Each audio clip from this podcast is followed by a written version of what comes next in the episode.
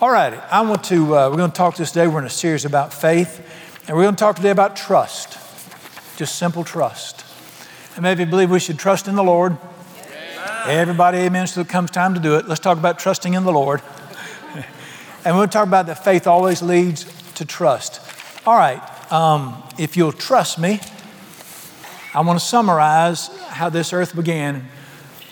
And uh, we're going to talk about the goodness of God today the goodness of the Lord. It always begins with the goodness of the Lord. All right, you'll find the first words in the Bible are these words In the beginning, God. Everything begins with Him. What's the fifth word? In the beginning, God created. And He is a masterful creator. At the core of His being, He's very creative. And all you have to do is get out and look around, and you'll see how creative He is. If you want to look, where's the Bible say the first place we should learn about God is? Not the Bible, certainly not church. Where's the first place you learn about God? Romans 1 says you look at nature. You learn about the Creator from what He has created. Well, if I didn't know anything about God and I went to the average church, I'm not being unkind. I'd come away thinking, I'm, I do not care much for Him. I'm not being unkind. I just wouldn't think much of Him. But if you take me to Victoria Falls and let me watch the sunset, or let, take me to the Blue Ridge and let me watch the blue haze above the mountains, or let me watch the blue bird and the cardinal, and let me see a baby smile, and you tell me that, that guy did that. Now I'm impressed. You understand what I'm saying here? That's why the Bible said the first place you learn about Him is in creation. In the beginning, God created. And He created and He created and He created for six days. And every day when He got done creating, He said, It is good. It is good. It is good. It's good because He's good. And everything was created. He created the outdoors, the beauty of everything that's out there. And then uh, He created man in his own image. Everything else is by his creative hand. Mankind's the only thing that came out of his heart. Let us make man in our image. What's the first thing on this earth that wasn't good? God himself said it. He said, It is not good that a man should be alone. And the first thing that was not good in this earth was loneliness. And he said, Therefore, I will make a help meet. Help meet.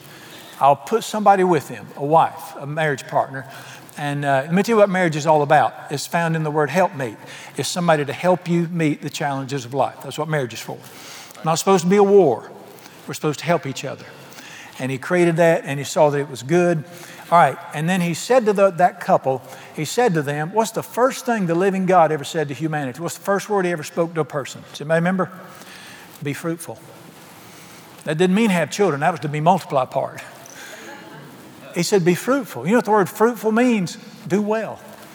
I give you this entire earth. I give it to you. I've given you a helper. I've given you this. I've, everything's yours. Show me what you can do. It's yours. Be fruitful. Be blessed. I want to make an announcement. The Lord is good. He's good. And they had it good. And they, it was all theirs. And it was just the most wonderful life. Now, it's hard for us to imagine this in our, our current condition. But they were living in the glory of God at the time. You know what that means? Not only were they not capable of speaking an unkind word to each other, they weren't even capable of thinking anything unkind. That's, that's the glory of God. It's, they weren't capable of anything being bad. There was no capability for evil. Everything was wonderful beyond measure. And he saw that it was good. All right? And then all of a sudden, something happened, and it was not his will. The first thing that was not his will is in Genesis 3, where a deceiver came in and messed things up, and it changed the course of human history. All right, you got it? All right, life is good. Let me, let me go back now. Genesis 1 and 2. This guy is, is everything's perfect. He lives in the most beautiful garden. I'd say he's married to the most beautiful woman in the world. She never wears clothes. Yes or no? They were naked, not ashamed, the Bible says. That wasn't sexual, it just meant there's no put on, there's no pretense, there's no nonsense. It's transparency. Perfect. You, I don't think you could find anything better than Genesis 2. All right. We've certainly come a long way, baby. Genesis 3, everything got messed up. Read with me. In Genesis chapter 3, the serpent was more cunning than any beast of the field. Let, us learn something right here. The Bible seldom talks about the power of Satan, it's his cunning that gets us in trouble. It's not how powerful he is, it's his ability to talk to us and make us do stupid things. It's his deceptive ability. Cunning means deceptive ability. Which the Lord God had made, and he said to the woman, Has God said, You shall not eat of every tree of the garden? Time out. How many of you think he knew it had been said? So you already see now he's a, he's a liar. All right. The woman said to the serpent, We may eat of the fruit of the trees of the garden. We can have anything we want in this garden. But of that one tree, the fruit of the tree which is in the middle of the garden, God said, You shall not eat it, don't touch it, lest you die. Did, did he say, I'll kill you? No. He's trying to keep them alive. If I say to my son, Don't drink and drive, it'll kill you. Am I wanting to kill him? No, I'm trying to keep him alive. When God said, Don't do that, it'll kill you, He wasn't going to kill him. He's trying to keep him alive. Do you understand this? Let me say again He is good. All right, let's read further. We'll die. Verse 4 The serpent said to the woman, You will not die. That lying dog, he flat out lied, didn't he? What would you expect from a liar? Jesus said in John 8, 4, excuse me, John 6, 44, 8, 44, he said, Satan is the father of every lie. You know what that means? Every lie that's ever been told, where did it have its origin? If he's the father of lies, every lie ever told came from him. And Jesus said in that same verse, every time he speaks, it's a lie. That's pretty bad, isn't it? All righty. The woman saw, verse 6, that the tree was good for food, pleasant to the eyes, and a tree, watch this, to make one look wise. Is he still using that on people today? This will make you look so smart. You want to impress people? He's still using that today. She took of its fruit, she ate, she gave it to her husband, he ate. The eyes of both of them were opened. All of a sudden, they became aware of something. They knew they were naked. They sewed fig leaves together, made themselves coverings. Shame comes into the earth. Now, and now the earth is defiled. You can go on to see in the next verses that when God came into the garden, they ran from him. And here we are today. Here we are today. Let me make an announcement. The Lord is good. You can look at Genesis chapter 2 and say, Look how good He is to people who will obey Him. Starting in Genesis 3 through world history, uh, I don't know if you've ever heard this verse or not. It's in Romans chapter 3, and it says this All have sinned and come short of the glory of God. What's, what's wrong with sin? It's not that you get in trouble. When you sin, it costs you the glorious life He planned for you. That's what it means all have sinned and come short of the glory of God. Because we weren't designed to live like this. We weren't designed to live, we weren't created to live in fear. We weren't created to live in competition with each other. We weren't created to war. Do you realize that I calculated the other day 12% of my income goes to war? I'm in a certain tax bracket, and that's the percentage of my income that goes to support the military. We weren't designed to pay for war. We're not designed to live in war. We're not designed to hate each other.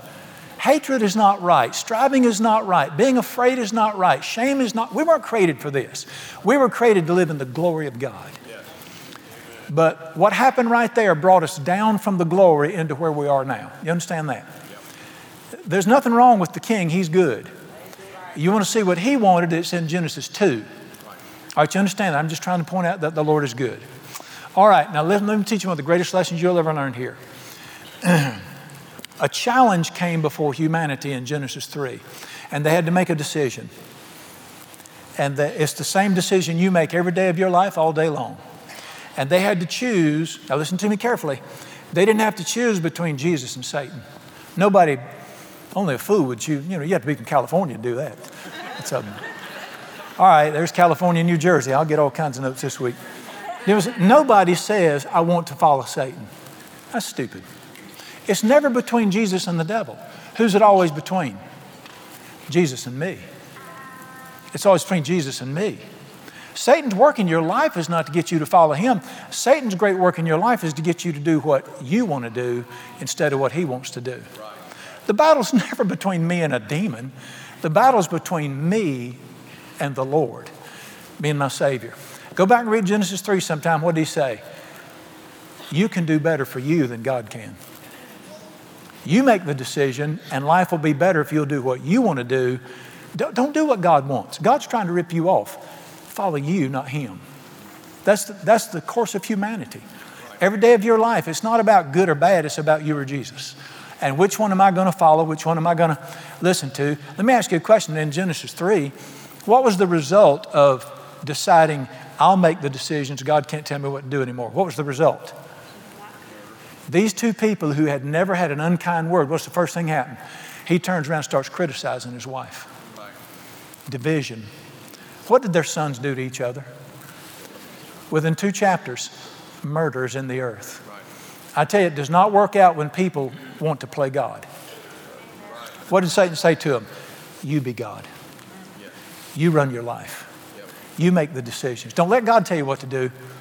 Don't trust God. He can't be trusted. You can do better than Him. And that is the moral axis that all of humanity flounders on obedience or disobedience, whichever way it wants. Now, let me make an announcement. He did not give up. He did not give up. His heart has never changed. He, he can't change his heart. I'm going to make an announcement. Every person in this room, there is a God.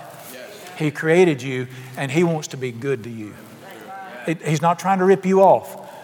Oh, give thanks unto the Lord, for He is good, and His loving kindness endures forever. He wants to be good to you. Uh, let me give you the scriptures that He's used through the years to teach me about His goodness. John chapter 10, verse 10. I have come that you might have abundant life. He's trying to bring you into an abundant life. Uh, one of the great ones, Luke chapter 15, a prodigal one day said, You know what? Saying no to dad and yes to me ain't doing me so good. My life's in the crap. Even if I have to obey the old man, I'm going home. Guess what he found? Everything he was looking for. And he found out my dad, he should fire me, but he opens the blessings and he's good to me. 2 Samuel chapter 9 is my favorite passage in the Bible. It's where a king named David asked his helper, verse 4, is there anybody, is there anybody you know of that I can show the kindness of God to? Find me somebody I can be good to. He said, there's a, there's a man living in poverty. He is the grandson of the former king. His name is Mephibosheth, and he's living in Lo-debar in poverty. He's a mess. David said, Go get him. And they went and got him. Well, Mephibosheth thought he was going to be killed because new kings always kill the former king's families to prevent an insurrection. And he just knew, I'm going to be killed. And he brought him, and King David said to him, You don't need to be scared of me. He said, I brought you here to be good to you. I give you all the lands of your grandfather Saul. I give you his vineyards, his forests, his cultivated fields. I'll give you, I'm going to give you 35 servants to till the land and to tend your land. They'll bring you the money, but you're not going to need the money because today I'm moving you into my house and you will eat at my table every night as one of the king's sons. And he was so overwhelmed, he said, Who is this dead dog that you'd be so good to me? Why is that in the Bible? That, that's not about a king and a pitiful boy. That is, a, that is a type and shadow, a picture of the living God. Is there somebody I can be good to? If I could just get him to come to me. Most of us think God's mad at us. He's going to kill me. He's not, let me make an announcement. He's big enough. If he wanted to kill you, you'd be dead. If he wanted to get you, you'd be got. he big. I've heard people say the Lord's in heaven. No, he's not. He's bigger than heaven. Heaven is in God. He said, Heaven is my throne, earth is my footstool. Heaven and earth are just his furniture. He's bigger than that. If he wanted to get you, he'd have got you. He's not looking for somebody to get, he's looking for somebody to be good to. Is there anybody I can show the kindness of God to? That's the whole message of the Bible. Matthew chapter 20. If you will trust me, and go to work for me, I'm not going to tell you what I'm going to pay you. But if you'll trust me, I will be good to you. And the guy went to work for him not knowing what he was going to pay him. And when it came time to be paid, he was paid 12 times as much as was owed him. And he found out this guy pays 12 times what I'm worth. What's that all about? All through the Bible, picture after picture after picture of the kindness of God, of Him being good to people. Uh, let me quote to you from Numbers chapter 6. And the Lord said to Moses, Tell the priest to speak over the people and say this to the people. Tell them to say to the people, The Lord bless you and keep you and make his face shine on you and be good to you and lift up his countenance on you and keep you safe. And if they will say that over the people, it will set my blessing on them. What did you hear right there? I don't hear somebody's mad at me. I hear somebody's trying to be good to me. All through the Bible, I'm not going to take much more time, all through the scriptures, you see a man. Let me, can I do one more? Of course I can. It's my pulpit. Uh, Psalm chapter 81, verses 13 through 16. Listen to this. If my people would just listen to me, I would crush their enemies. I would feed them with the finest of wheat, and with honey from the rock, I would satisfy them. What do you hear there? I hear the heart of a father saying, I'm looking to be good to somebody. Genesis chapter 2 shows me that in creation, all he wanted to do was be good to people and give them a chance to, to be blessed beyond measure. I, uh, I, I think I've told you this, but work with me, I'm old. I'm sitting one day just praying quiet. You know, open your Bible, read the scriptures, and just be, read real slow and real quiet, let Him talk to you. And I'm reading in Psalm 100, it said, Know this, the Lord, He is God, it is He who has made us. And I just stopped and I wrote in red, little red light pen, I wrote, Why? and put a question mark. And I just looked up, and I said, well, Why'd you make us? Have you ever wondered why He created us? Can I ask you a question? How many of you believe what science is teaching right now? That there is no meaning to life. You're, you're just a sack of cells. You're just you're, you're a biological product. There's nobody out there. What you see is what you get. We live, we fight, we struggle, we croak, we rot. That's it. How many of you believe that? Wouldn't that make for a wonderful life? I may believe there is somebody out there? I may believe there is a creator? Well, now you know good and well if he creates something, there has to be a reason. Two great days in your life. Everybody's birthday is the greatest day of their life. One of the great days is the day you was born. The second great, day is when you find out why you were born. You know what tragedy would be? Go through your entire life and never find out why you were born. The man created you with a purpose. There's a reason for being alive. And so I, I just asked him, Why'd you create us? And he spoke to me and he said, Why'd you make your children? Because me and my wife made our children. And I said, I, am going to think about that. You know, don't listen, think slowly when you talk to him. So I sat there and I, am writing and I meditated, and, and, by the next day I came up with three reasons. We, how many of y'all have created children? Why'd you do that? Why did you do that? I know certain days when they turn 13, you wonder why you did that. But then was, can I ask you something? A lot of you wanted children. Can I ask you something? Why? So, well, ain't that what supposed, folks are supposed to do? You live just doing what folks are supposed to do. There needs to be a reason for we, what we do. All right, I came up with three reasons. I said, number one, I wanted somebody to love. And now I have our children. Number two, I wanted somebody to be good to. And number three, we created our children hoping, hoping to have a good relationship with them. And I said it. That's it. That's the three. I didn't create my children to work for me. If I did, I lost on that one. As I created my kids to have somebody to love. I wanted to love them, be good to them, and hope for a long term relationship that we could enjoy. So I went back to him and I said, This is why I created my children. And he said to me, That's why I create children. Why did he make you? He didn't make you to work for him. You really think he needs Gabriel, the kingdom's going to collapse if they don't get up and go to work? Really? Angels can do that. He created you to be good to you, to love you, to be good to you, and ultimately, He wants to build a relationship. That's why He created us. All righty, I'm going to ask this question again. I maybe believe we should trust the Lord. Okay, yeah, yeah, you do that in church. Now, the why is very important. Listen to me carefully. Let me tell you where we miss it. Why should we trust Him? If you say, well, Brother Brown, it's the right thing to do, you missed it. Turn with me to Psalm 118. You missed it.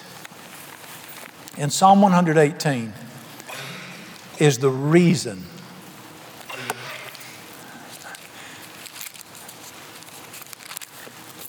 Psalm 118 is the reason. Uh, now, how many of you know that if you trust, you're going to obey?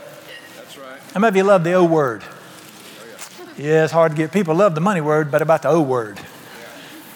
We used to sing an old song that says, Trust and obey, for there's no other way to be happy in Jesus but to trust and obey. If you trust the man, you're going to listen to him. All right. Now, many people say, well, you should do it because it's the right thing to do. I don't think so, although I would. Let me show you why we should trust Him. Psalm 118, I believe it's in verse 8. Yep. Verse 8. It is better to trust in the Lord than to put confidence in man. It is better to trust in the Lord than to put confidence in princes. Why do I trust the Lord? Do you know what's the word? Better. If you'll trust Him, it'll be better. It is the right thing to do, but I trust Him because my life will be better if I'll trust Him. All right, let's go back to Genesis. All right, when they trusted God, was life better? And when they quit trusting God and started doing what they wanted to do, was life better? No. It was just this simple. It is better to trust in the Lord than to trust yourself. If you'll let Him make the decisions, it's not the right thing to do, life will be better. What is a prince? Prince in the Bible means expert. If you'll quit listening to the experts and listen to God, your life will be better. It is better to trust in the Lord. It, for the simple reason, He's trying to find somebody to be good to. All right, a preacher helped me with this years ago, an older preacher, and I'm a young guy. And I said, I asked him, I said, why doesn't God help people more? I mean, if he's so big and he's so good, how come he don't help people more? You know, he could say one word and everything could be fixed. All, all he has to do is just speak and everything's perfect. How come he don't do more? And he said, well, son, what does the Bible teach? And he taught me why God doesn't help people more. And he showed me a church. He said, This church has had a chance to trust him and take a risk and do some things, but they're scared of what people think and they don't want to really follow him. They're good people, but they don't want to really obey him in this area. And then he said these words I'll never forget. He said, Son, he said, God is being as good as he can be to them. He's being as good to them as they'll let him be to them. Let me make an announcement to every person in this room. He wants to be good to you in a way you couldn't imagine. He's being as good as he can be to you as far as you trust him. He can't be any gooder to you than you trust Him. Your trust determines how good He is to you, but He wants to be good. This is just the simple truth. All right, what's the first lie ever told in the earth, and it's still the greatest lie ever told? Does anybody know? You can do better for you than God can. You can do better for you than He can. That's the first lie ever told in Genesis 3, and it's the lie still being told today. How are we doing with that in our land? All right. All of your life, every moment, every day, you get to make decisions. Right. How many decisions do you make in a day? A bunch. I don't want to ask you questions. See if you know the Bible. See if you know what Jesus said. Anywhere in the Bible did Jesus say, straighten up your life and quit smoking and be good? What did Jesus say to everybody he calls? Anybody know? Two words. What did he always say? Does anybody know? Yes, it's North Carolina. I want to make nobody else mad today. Follow me. Was that not what he said to everybody? The first person he ever called, he didn't say, You should be ashamed of yourself, clean your life. He said, Just follow me. The second person he called, Follow me. He always said, Follow me. Now I'm fixing to go deep and ask you a question. Can you follow two people at one time? No. All right, now think about it. Think about it, because some of you seem to have mastered it. think about it. Can you follow two people at one time? No. I can't follow Jesus. It's not about following the devil. I can't follow Jesus and me. So my decision is always, every day, every decision, every moment, Jesus or me. Jesus or me. What did Jesus say? Follow me. All right, here, here's, the, here's the catch. I want you to look at one of the strangest verses in the Bible with me. It's the one where people get off the boat. In Mark chapter 8. I always wondered if he's so good, how come he doesn't help more people? Well, the answer's in Mark chapter 8. Uh, now, this morning, let me make an announcement. I'm not talking about the Jesus of the American church that just, you know, he wants a little time on the weekend and a few dollars. I'm talking about the Jesus of the Bible who wants more than that. I want you to see what he said. How, how do we, what, what am I trying to say here? How do we justify the words you're fixing to read with the American version of Christianity? See if they fit. Mark chapter 8, look what Jesus said. All right, up until then, he'd fed people, he'd healed people, been good to people, and he said to them, All right, guys, now it's time to make a decision. Mark chapter 8, verse 34. Mark 8, 34. He called the people to himself, Mark 8, 34, with his disciples, and he said to them, Whoever desires to come after me. How many of you want to follow Jesus? Yeah. All right, watch what he said. Whoever desires to come after me, let him do what? Does it say deny Satan? Does it say deny jump? No, it says deny who? Himself. Deny me. You mean I have to say no to me to follow Jesus? Man, Lord Jesus, this is getting a little tough. You think that's tough? Look at the next one. And let him do what? Take up his cross. Take up his cross. All right, this is one of the most abused verses in the Bible, and preachers have boogered it up at times, where people say, It's my cross to bear. No, it's not. So, you know, I've had people say, I got cancer. I guess it's my cross to bear. That's malignant, stupid. That's just dumb. Read the Bible. A fellow told me one time, my mother in law was moved in with us. I guess it's my cross to bear. No, dumb is you let her move in. You shouldn't have never done that. Was, you, you don't drag a cross. It's not something in your life. That's just dumb. All right, listen to me. What do you do with a cross? Does anybody know? You die on it. You don't drag the sucker around, you die on it. What did Jesus mean, take up the cross? Die. My beloved brother Paul said this I challenge you, I die daily. Every day of my life, I get up, I have to make a decision. Live to Jesus, die to me. Because guess what? Can't follow two people. I can't follow me and Jesus. And in every decision I make, I'm going to follow one or two people. I'm either going to do what I want to do, or I'm going to do what Jesus wants me to. Jesus wants me to do. Can't have two people driving. One of the dumbest things I've ever seen in my life. This is, this is dumb day. One of the dumbest things I've ever seen in my life. A bumper sticker said this: "God is my co-pilot." That is stupid. Let me make an announcement. He ain't doing no co pilot stuff. If you look over again, you'll find out that's a mannequin. That ain't the real Jesus. Jesus don't do co piloting. The American Jesus might, but the Jesus of this Bible don't. You know what the Jesus of this Bible says? Get out from behind the wheel, get in the trunk, and lock it. I'm driving. And I'm not telling you where we're going. That's what it means to die to self and follow Him. This American Christianity that it, it don't flush with the God of the Bible. The Jesus of the Bible says, take up your cross. All right, then what comes after that? Let him deny himself, take up the cross, and follow me. I can't follow Jesus till I nail me to the cross. I can't follow Jesus till I say no to me. And here, now you say, okay, okay, Brother Brian, you, this don't sound good. Oh, no, no, no, look right here, look right here. He is good. Oh, yeah. This is the only way to find what you're really looking for. True. Amen. This is the only way to get back to the garden. Yes. It's through the cross. All right, let me show you how this works practically in my day to day life. Turn with me to Proverbs chapter 3. This is how you do it on Monday morning, Tuesday morning, all day long. We sound so spiritual in church, but it needs to work on Monday and Tuesday. It needs to work when, when you want to get in an argument with your wife. This Jesus stuff needs to work in the house. This Jesus stuff needs to work in traffic.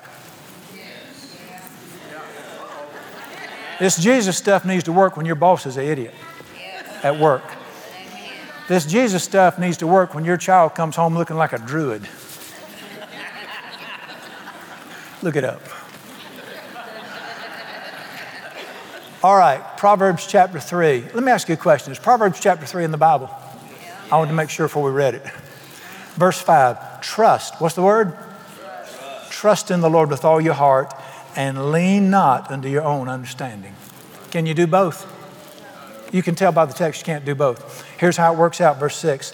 In all your ways, what? What's the Hebrew word all mean? All right, what if I were to, in everything I do, I trust God and acknowledge Him in everything? And I say to Him, You make the decision. In all your ways, acknowledge Him. What's the next word? He'll tell you what to do. What if I make a decision in everything I do I'm going to die to self. I'm not going to decide. I'm going to let him decide. What's that going to look like? All right, let's, let's talk for a second about this. What if I decide that I'm not going to think like I want to think anymore? Nobody telling me how to think. Hang on, Doc, hang on. How is thinking the way you've been thinking doing you? Amen. What if you were to say, Lord Jesus, tell me how to think? You are Lord of my thought life. All right, let me just tell you this what the Bible says about it. if you'll let Him be the Lord of your thought life. Romans chapter 8 says this the mind yielded to the Spirit of God is life and peace. Yes. What's everybody looking for in this nation? People are upset, they're afraid, they're tore up, they're aggravated, they're mad. You know what that tells me? You're thinking like you want to think instead of like He wants you to think. You've not embraced the cross in your thought life yet. Now, let me make an announcement. I like peace. I like being at rest.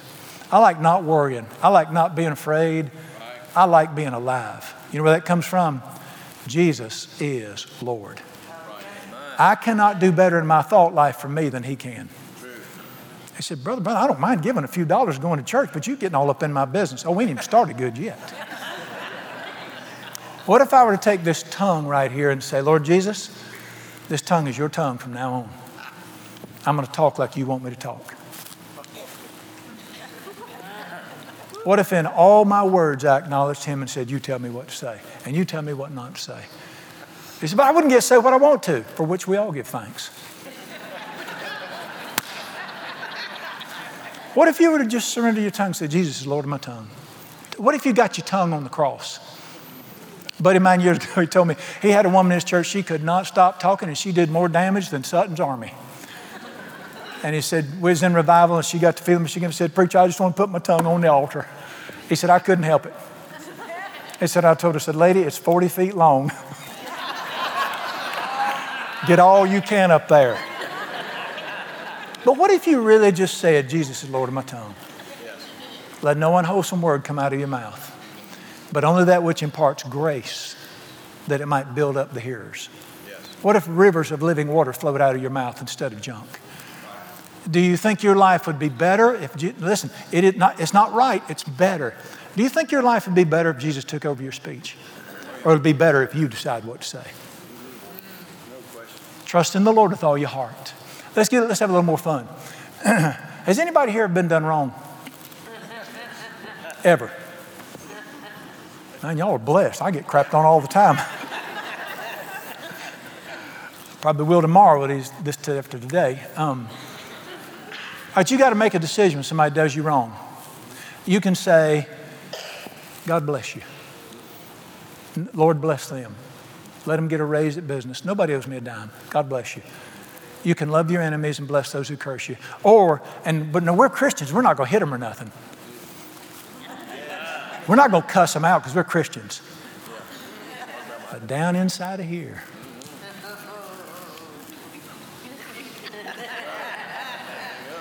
You got to make a decision.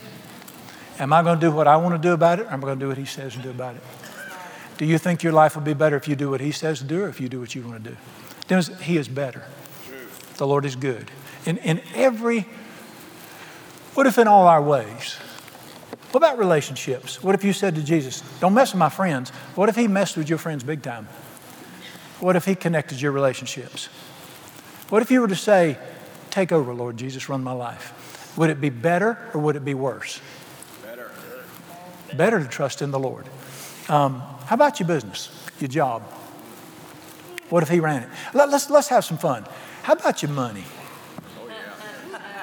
That's what I thought I'd get. We talk about money. Get like the Mississippi River at the wintertime. We get froze up at the mouth and you start talking about money.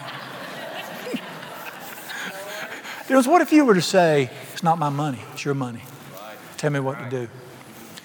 You say, I'd go broke if I trusted God. How you doing with you running it? Money is the one area. That's why the Bible says so much about money. So you want them preachers trying to get my money. I don't need your money. Money is this thing that holds us. But what if you were to doubt self over your money and say, Lord Jesus, that's your money. I'm going to do what you tell me to do with it. What do you think would happen? You think you'd go broke? Bring all the tithe into the storehouse. Only place in the Bible you'll find these words test me, which means trust me. See if I'll not open the windows of heaven and pour you out a blessing so that there's not room enough to receive it. And I will rebuke the devourer for your sake, and nothing will be able to touch what I give you. I, am not, please listen carefully what I'm fixing to say. I'm not going to say that people are dumb. I'm going to say that something is dumb. Listen to me. It is dumb not to tithe. It's, it's not the right thing to do, it's the better thing to do. And it's one of the great tests of trust. Robert Morris, pastor of Gateway Church, one of the great churches in our nation, and uh, Robert did something recently that's just wild. His church did it. His church offered a money back guarantee to everybody that went to church there. They did. They published it, said, here's what we're going to do. If you come to this church and you tithe for a year, and uh, God does not work a miracle in your life, you send us a note, we'll mail you back every dime. And he guaranteed the tithe. He said, How come you don't do that? I don't have to. Somebody bigger than me's done it. But Robert's led this nation in being blessed. And I just want to point something out to you. He said, years ago, he said, I'm a, I wasn't a pastor, I was an evangelist. And I traveled, I was a Baptist minister. I did revivals in churches. He said, Debbie and I were just starting out. I went to this church do a revival. And on the last night, I think it was Friday night, we got done, and the pastor gave me a check, an offering for being there that week. And a group, they invited, a group of people invited me and my wife to go eat pizza with them. And I think there was 15 or 16 in the group. And he said, I got that check and I was thankful because we needed it. And all of a sudden he said, I felt really impressed with the Lord to give that money away. They'd had a, a visiting uh, preacher from the Philippines, very poor, and he talked about what he was trying to do in the Philippines. And he said, I felt very strongly impressed to give that money to that preacher because he needed it. And he said, he said I didn't want to do it. Is anything wrong with not wanting to do something? He said, I didn't want to do it. He said, number one, he said, we needed that money. He said, we were just starting out. We, we, we used that money to pay bills. And he said, I hated telling my wife I gave the bill money away. And he said, but I really sensed it was the Lord. And then I tried to ignore it a little bit. Let me make an announcement. He's too big to ignore. He'll just step over here. And he said, uh, it just stayed on me. And I just realized this is God impressing me to do this. So he said, I, I signed it. And I went to that little guy from Filipino guy and I said to him, I'm going to give you this. This is my, I'm going to give it to you under one condition. Nobody finds out about this. So he gave it to him. And the guy was so excited. He hugged his neck, said, Thank you so much. And he said, So I leave to go meet him at this pizza place. He said, I'm sort of bummed now because I just gave the rip money away. How many of you know sometimes when you trust God, there'll be a test? Angels don't come down and take you by the elbow and say, Oh, good things to happen to you. That ain't how it works. And he said, I was sort of down and I really hated telling my wife. That's why I let her ride with somebody else. I said, You just go ahead. I'll be there in a little bit. He said, So I get to the restaurant. I, they put me at the end. Oh, they put these tables together, shotgun, 15, 16 people. I'm sitting on this end, she's sitting on that end. And we're sitting there visiting. I didn't know some of the people.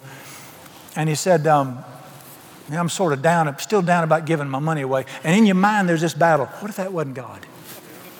What if that wasn't him? There was, nobody hears like a loudspeaker. He said, What if that wasn't him? And he said, I'm to look like an idiot. How many of you know the enemy will get in your head and you try to trust God over every area?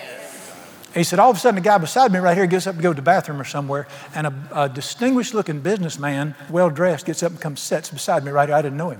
Introduced himself, and he said, uh, He leaned over when nobody cared. He said, uh, Where, Where's the check that they gave you tonight? And he said, I didn't want him to know I'd given it to anybody, so I said, My wife's got it. he said, I just flat lied to the guy. Because he said, I wasn't being, I just didn't want anybody to know what I'd done. And he said, My wife's got it. And he said, uh, He leaned over, he said, You're lying. he said, I'm ill. And then I thought, Well, you did lie. And the guy leaned over and he said, You gave it away. You gave it to that fellow from the Philippines. He said it was for $900, wasn't it? And I asked him, I said, How'd you know that? He said, The Spirit of God told me you did it. And he said, I have a word from God for you personally. He said, God's going to teach you about giving and trusting Him so you can teach it to the body of Christ so that my people can be blessed through the coming recession. And he said, He's going to start teaching you tonight. And he reached in his pocket, he pulled out a check that was folded up, put it in my pocket, and he said, I'll be praying for you. God bless you, and walked off.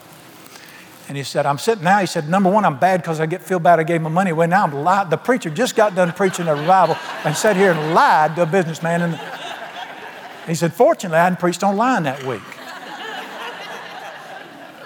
And he said, so we get in the car to go home, and I tell my wife, her name's Debbie, so I told her what She said, Robert, why'd you lie to him? He said, I don't know. He said, I, he said, now I'm double bummed. he said, I get home. He said, I walk in the bedroom and I'm, and I'd almost forgotten about that check because I'm so mad at myself, the preacher lying. And he said, I pulled out the check and it was a personal check from the businessman to me made out for $90,000.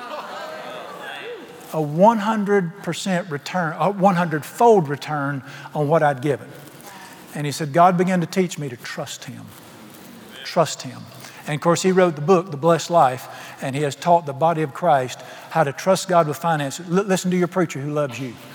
You better learn how to trust God with your money because of what's coming in this nation. And you're going to have to trust Him, but let me make an announcement. He is good. This nation is going into a deep recession. Heaven is not going into a recession. Heaven is not broke. You know why I love for this kind of stuff to happen? A lot of people think God is good. I want you to find out by experience how good He is. My God shall supply all your need, not according to the S&P index, according to His riches in glory. He is never broke. I want y'all to see the miracles of God, but you don't see them till you trust Him. What if we trusted Him in every, every single area, every area? All right, I gotta, I gotta help you. I gotta do a disclaimer. Are you ready? If you trust Him, there's always gonna be a catch if you trust the God of heaven. You know what the catch is? You're gonna look smarter than Him. Oh, don't sit here and look at me like that. He has this way of asking us to do things that don't look right just to see if we'll trust Him. You want an example? Ask me how many times I've seen this happen. A young lady in my church, I teach young ladies and young men in my church, do not pick out who you're going to marry. How's that doing us? You let God pick them out. I told you my story. I'm in college, time for a wife. I'm scared spitless to ask him because I thought, what if he gives me a preacher's wife? I'm serious. I'm just young. I didn't know. Nobody taught me this stuff. I could just see me married to some woman that wanted to stay home and play an organ all the time and had these cat eye glasses that went like this and never wanted to kiss. Can I get a witness? Our religion has really screwed us up. All right, he, he, he overrode my stupidity. He's been good to me. And so many times in my ministry, young girls in my church come up and they have found Bubba the Beautiful. And they're, they're like, a, like a Christmas light. They're so lighted up over Bubba the Beautiful. And he, he's just, he, I mean, they write songs about this boy preacher. And they're, they're just about to pee in their britches over Bubba. And they have found the man of their dreams. Their white knight has yada, yada, yada, yada. All right. So Bubba walks in the room, and with the gift of discernment that I have, she sees Prince Charming. I see a snake in the grass. I can smell this stuff. That's what the gift of discernment is. I can see, I see a Trojan horse. And I know that as soon as he gets in the city, boogers is coming out of the belly. I just, I see hell by the half acre for this poor girl if she yokes up with this mule. You don't get racehorses out of mules, you get jackasses out of mules, is what you get. I can see it, I can smell it's just clear. It's like neon light over top of him. Idiot, idiot, idiot. I can just see it. But she can't see it. And I say to her, I get her this, I've gotten girls aside and said, listen to me, run from him. This boy hurt you. And all of a sudden, they're smarter than God and the preacher and everybody else. And those emotions and all that. And now she's mad at me. So her, she rides off. She don't ride up on no steed to no palace. She rides off in a jacked up truck to a double wide with Bubba. Five years later, 10 years later, her life's a living hell. I don't, and you feel so sorry for him. Why would you not trust God? Yes. Did, you, did you not, did you think he was going to hurt you? You didn't know the Lord was good? Why don't we just trust him with stuff?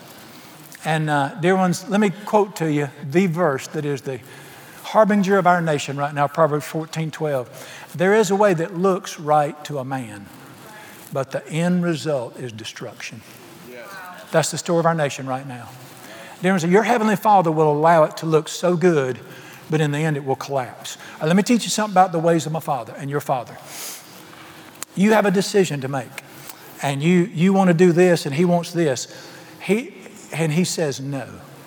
No. He's not Mr. No, He's Mr. Good. And he only says no if he has to. All right, parents, listen to me.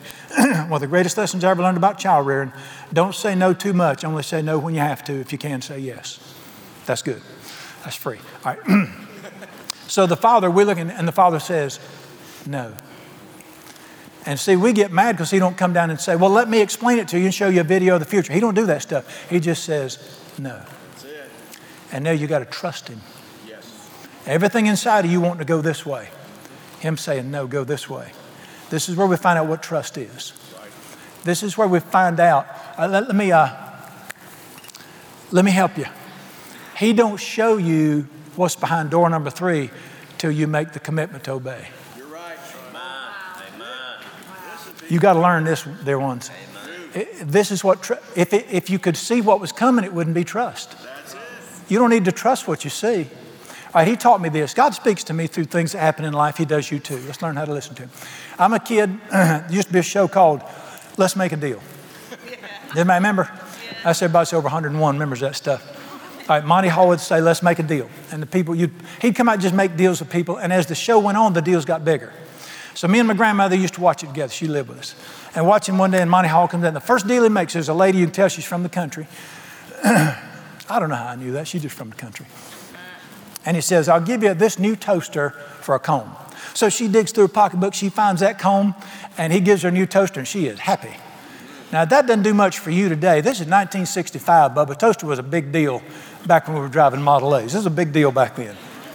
She got this toaster, and he makes all this, and he comes back at the end to her, and he says, I'll make a deal with you. He says, I'll give you what's behind curtain number three for that toaster. And, I, and she's thinking about it. I'm watching her, and I saw her knuckles tight, turn white on that toaster. I said, She's not going to do it, Grandma. Grandma said, Shut up and listen. She, my grandma used to say to me, If you'd be quiet, you'd learn something because you already know everything you know. And uh, I saw her do that. I knew she wasn't going to give it up. She said, No. He said, You sure? Now listen to me, listen to me. You don't get to see what's behind the door till you give up the toaster. And once it's over, you can't go back. All right.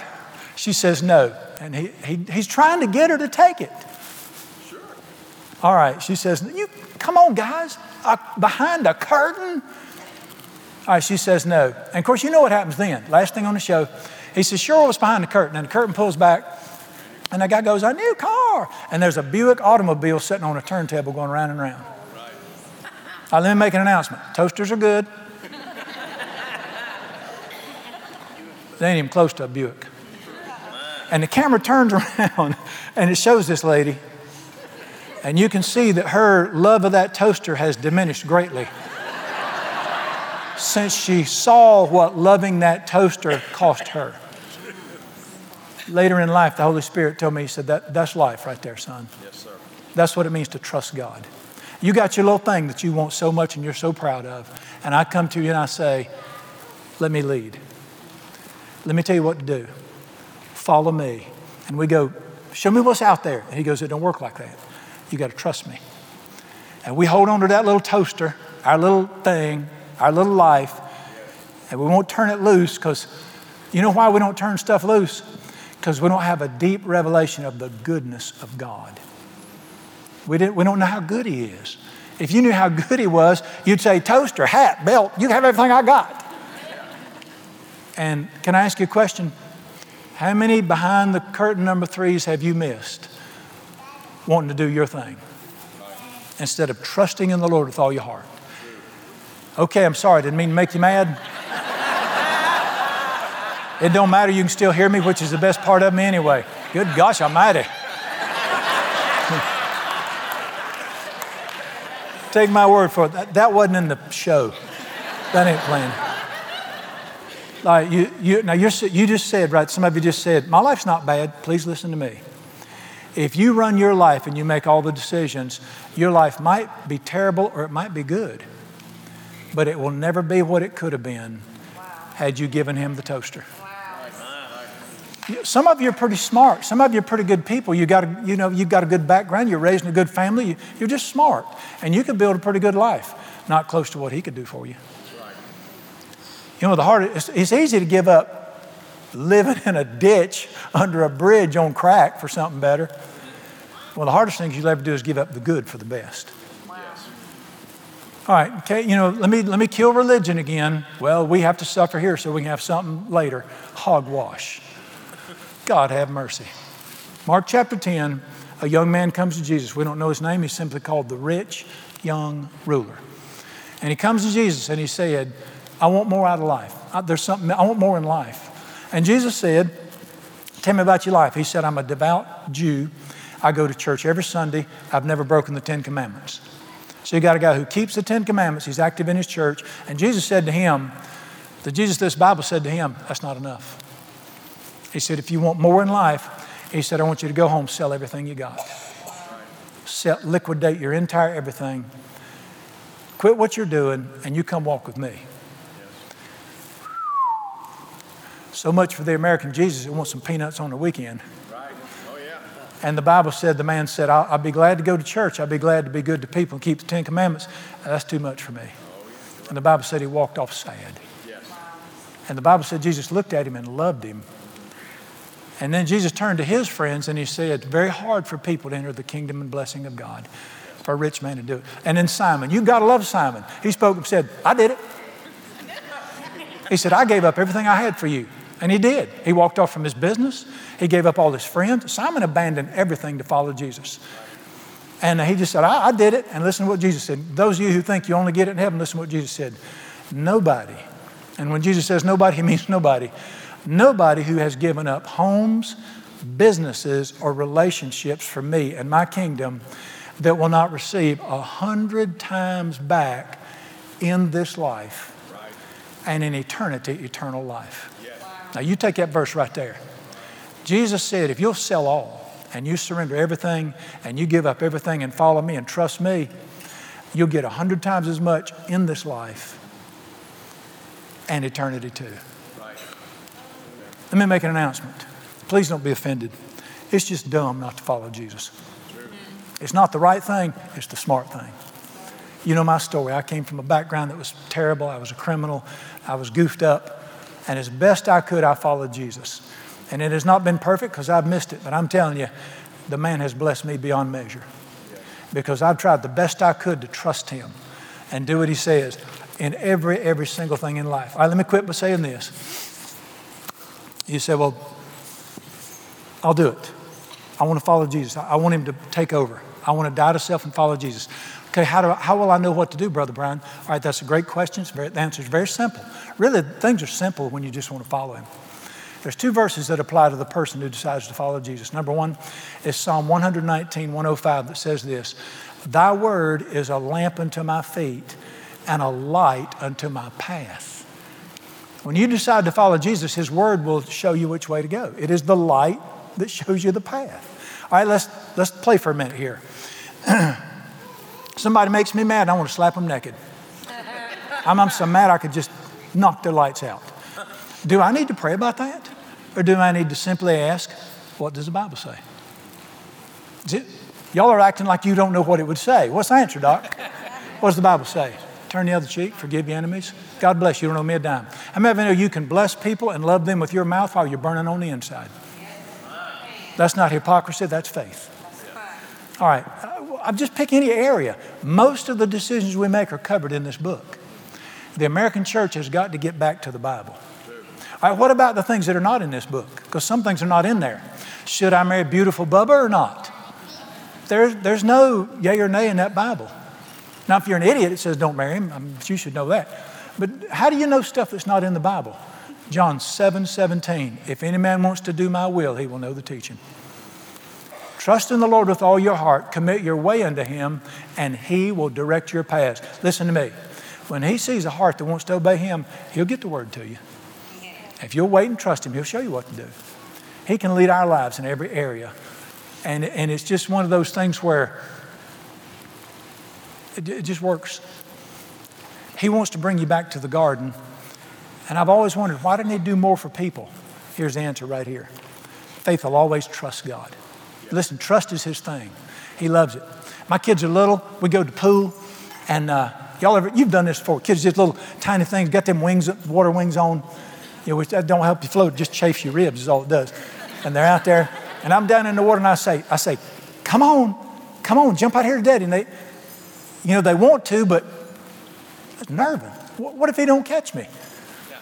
What kind of daddy would stand back and say, "Hi, drown, sucker"? You would do that. now you, you want them to jump so you can show them. I'll catch you. This is fun. Come on.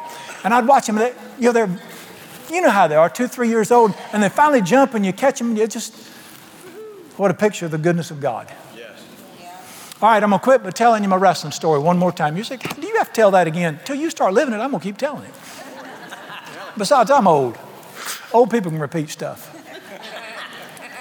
He teaches me things through, listen, we should learn to listen to God in the situations of life. Right. Yes. The, the Bible will teach you about Him, but if you'll listen as you go through life, He'll teach you things through life. Does the Bible teach that? Sure, it does.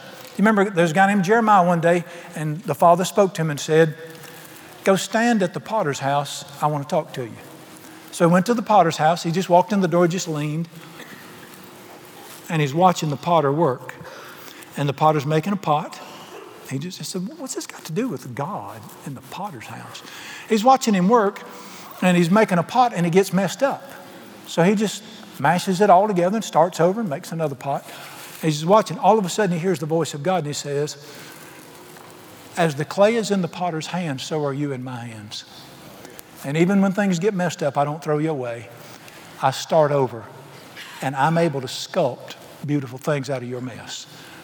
We need to learn to listen to the things of life around it. Let Him speak to us through the things of life. This is how Jesus taught. He'd be standing with a group of people, and there'd be a vineyard. He'd say, I'm the vine, y'all are the branches. He speaks through the things of life. One of the greatest lessons he ever taught me about his goodness. I'm 14, 15 years old because I, I knew I wasn't driving yet.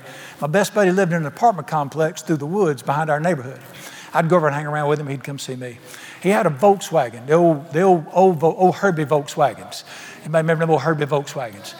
And uh, we'd, we'd run together. Well, a couple apartments down from him lived a wrestler named Johnny Weaver wrestling started in Charlotte at the Park Center, and Mr. Weaver was a famous wrestler. My grandma always watched wrestling. Pull the chair right up to the right up to the screen, and she'd watch it. And I'd have to adjust the rabbit ears so that she could. You younger people don't understand that. I'd have to get. had rabbit ears and had tinfoil on the top, so you get some reception. And she'd say, "No, to the right. To the, no, take it to the left." And then you'd finally would come in. Y'all have come a long way today and we'd watch wrestling from the Park Center. Of course, we'd see Johnny Weaver on TV, and then he's living next door to him. So anyway, we're watching this old Volkswagen one day, getting ready to go somewhere one evening. And uh, Mr. Weaver pulls up, parks in his space, and he's getting out. He's going into the apartment. He says, Y'all wash mine when you get done. And he goes in. When we get done, I said, Let's wash his car. He said, We ain't got time. I said, Wash that man's car. You want to be able to tell your grandchildren you washed Johnny Weaver's car? And they're going to go, Who the heck is that? so we went over and washed his car. I got done, we went off, did our thing. All right, we came out the next morning, his car was gone. And we got in that boat. That Volkswagen had a racing steering wheel in it, which is hilarious because they wouldn't go 40 miles an hour back then. But it had spokes in it, and in the spoke on that wheel, a $10 bill was rolled up and stuck in there. He'd put that in there. Now, see, that doesn't do, I, I can see that doesn't do nothing for y'all, does it? Doc, it's 1973. You know what $10 was in 1973? That was lunch for both of us at McDonald's. All the beer we could drink in a day. I know I was underage, it was a different world back then. And all the arcade tickets two boys could use in a day. That was heaven on earth, $10. We had the best time that day. All right. We get back that evening, his car sitting in his parking space. I got out of the car, I made a beeline for his door. Knocked on the door, came to the door. I said, Thank you. I said, We got the money. Thank you so much. Well, you boys did a good job. I said, uh, Before you go, you need your trash taken out? Would you, would you like your floor vacuumed? How about your windows? Do your windows need washing? I was wanting that man to ask me to do something. You know why? Because I'd find out how much he pays when he asks you to obey. That ain't proper English, but that's great preaching right there. I found out how good that man was to people that will listen to him. And how many times has the Father said to me, Who you think's better, me or Johnny Weaver?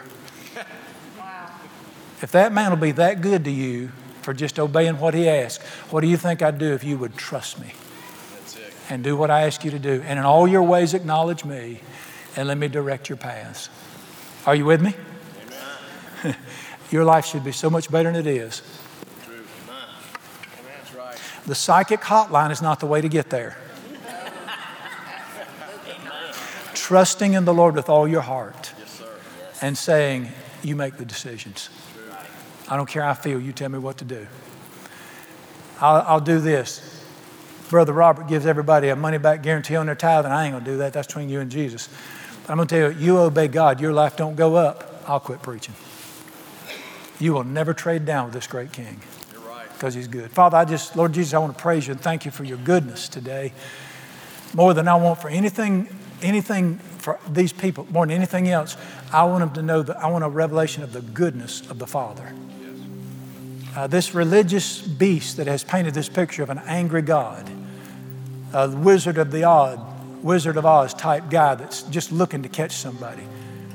I pray in Jesus' name, I, I rebuke the stronghold of religion that paints you as an angry father.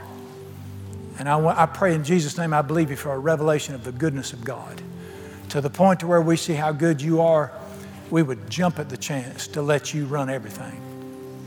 And that we would embrace the cross, die to self, and follow Jesus. Lord Jesus, I, I just, I thank you and praise you. I was deceived for so many years under a harsh taskmaster. But I praise you that you're just good.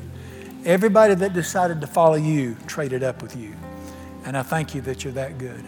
Lord Jesus, the fact that everybody in this nation does not hit their face every morning and say, Tell me what to do, reveals the great deception that's on this nation.